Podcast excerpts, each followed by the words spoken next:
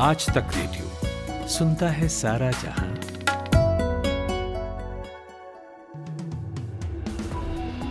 नमस्कार, आप सुन रहे हैं शाम चार बजे का न्यूज़ पॉडकास्ट पाँच मिनट।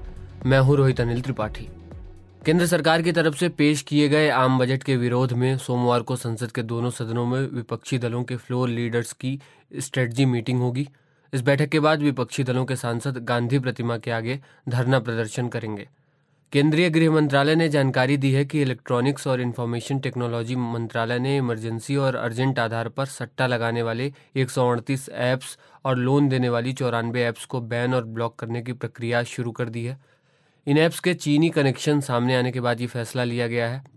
पूर्व भारतीय क्रिकेटर विनोद कांबली पर उनकी पत्नी इंड्रिया ने मारपीट का आरोप लगाया है, जिसके बाद उनके खिलाफ बांद्रा पुलिस स्टेशन में एफआईआर दर्ज की गई। इंड्रिया ने शिकायत में कहा है कि कांबले ने शराब के नशे में उन्हें गालियाँ दी और फिर उनके साथ मारपीट की। मुंबई पुलिस ने बताया है कि फ़िलहाल उनकी गिरफ्तारी नहीं की गई है।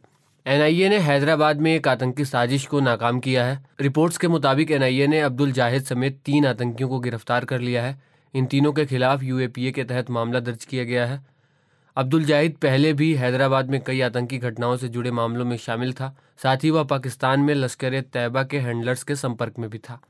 भारतीय इंटेलिजेंस एजेंसियों के मुताबिक पाकिस्तान ने अंतर्राष्ट्रीय स्तर पर भारत के खिलाफ विरोध प्रदर्शन करने की प्लानिंग की है। रिपोर्ट्स के मुताबिक पाकिस्तान ने दुनिया भर में अपने दूतावासों को कहा है कि कश्मीर घाटी में ऐसी साजिश रचे जिससे दुनिया में भारत सरकार की छवि खराब हो।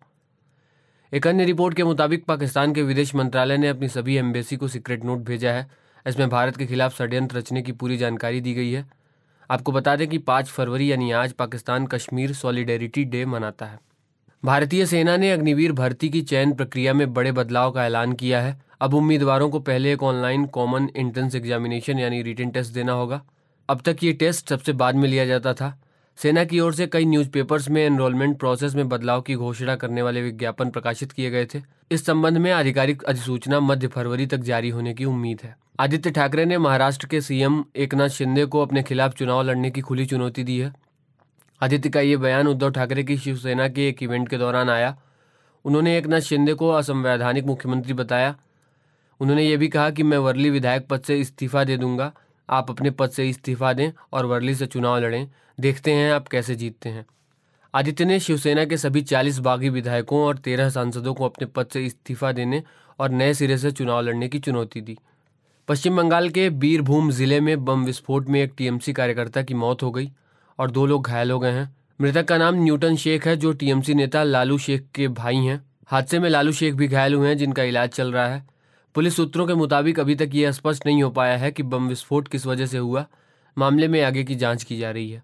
All India united democratic front ने आरोप लगाया है कि असम सरकार आवश्यक नियम बनाए बिना ही बाल विवाह निषेध अधिनियम के प्रावधानों के तहत बाल विवाह पर कार्रवाई कर रही है। कांग्रेस ने भी बीजेपी के नेतृत्व वाली सरकार पर उन एजेंसियों के खिलाफ कार्रवाई करने में विफल रहने पर सवाल उठाया, जिन पर बाल अधिकारों की रक्षा का जिम्मा है। रिज़र्व बैंक ऑफ़ इंडिया ने सभी बैंकों से अडानी ग्रुप पर कर्ज को लेकर जानकारी मांगी थी।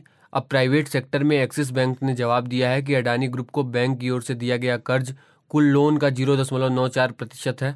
बैंक ने एक रेगुलरिटी फाइलिंग में जानकारी देते हुए कहा कि हम किसी भी कंपनी को सिक्योरिटी, देनदारी और लोन चुकाने की क्षमता के आधार पर ही लोन की रकम देते हैं।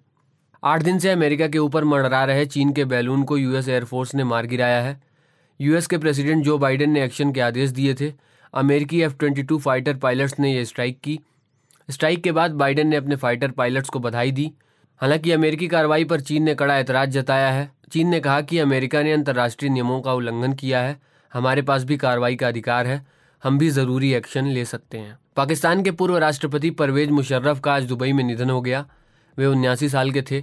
मुशर्रफ लंबे समय से बीमार चल रहे थे और दुबई के अस्पताल में उनका इलाज किया जा रहा था। पाकिस्तान के क्वेटा शहर में आज ज़बरदस्त ब्लास्ट हुआ है। डॉन न्यूज़ के मुताबिक यह एक फिदाइन हमला था, इसमें पाँच लोग घायल हुए हैं। एक बार फिर पुलिस लाइन्स को निशाना बनाया गया था। हमला पुलिस लाइन्स के गेट पर हुआ। सभी घायलों को क्वेटा के सिविल हॉस्पिटल में भेजा गया है। और ऑस्ट्रेलिया की टीम चार टेस्ट मैचों की सीरीज़ खेलने भारत पहुँच गई है। 9 फरवरी से नागपुर में पहला टेस्ट शुरू होगा। ऑस्ट्रेलिया इस समय दुनिया की नंबर एक टेस्ट टीम है। ऐसे में भारत के सामने ऑस्ट्रेलिया मज़बूत चुनौती पेश करेगा।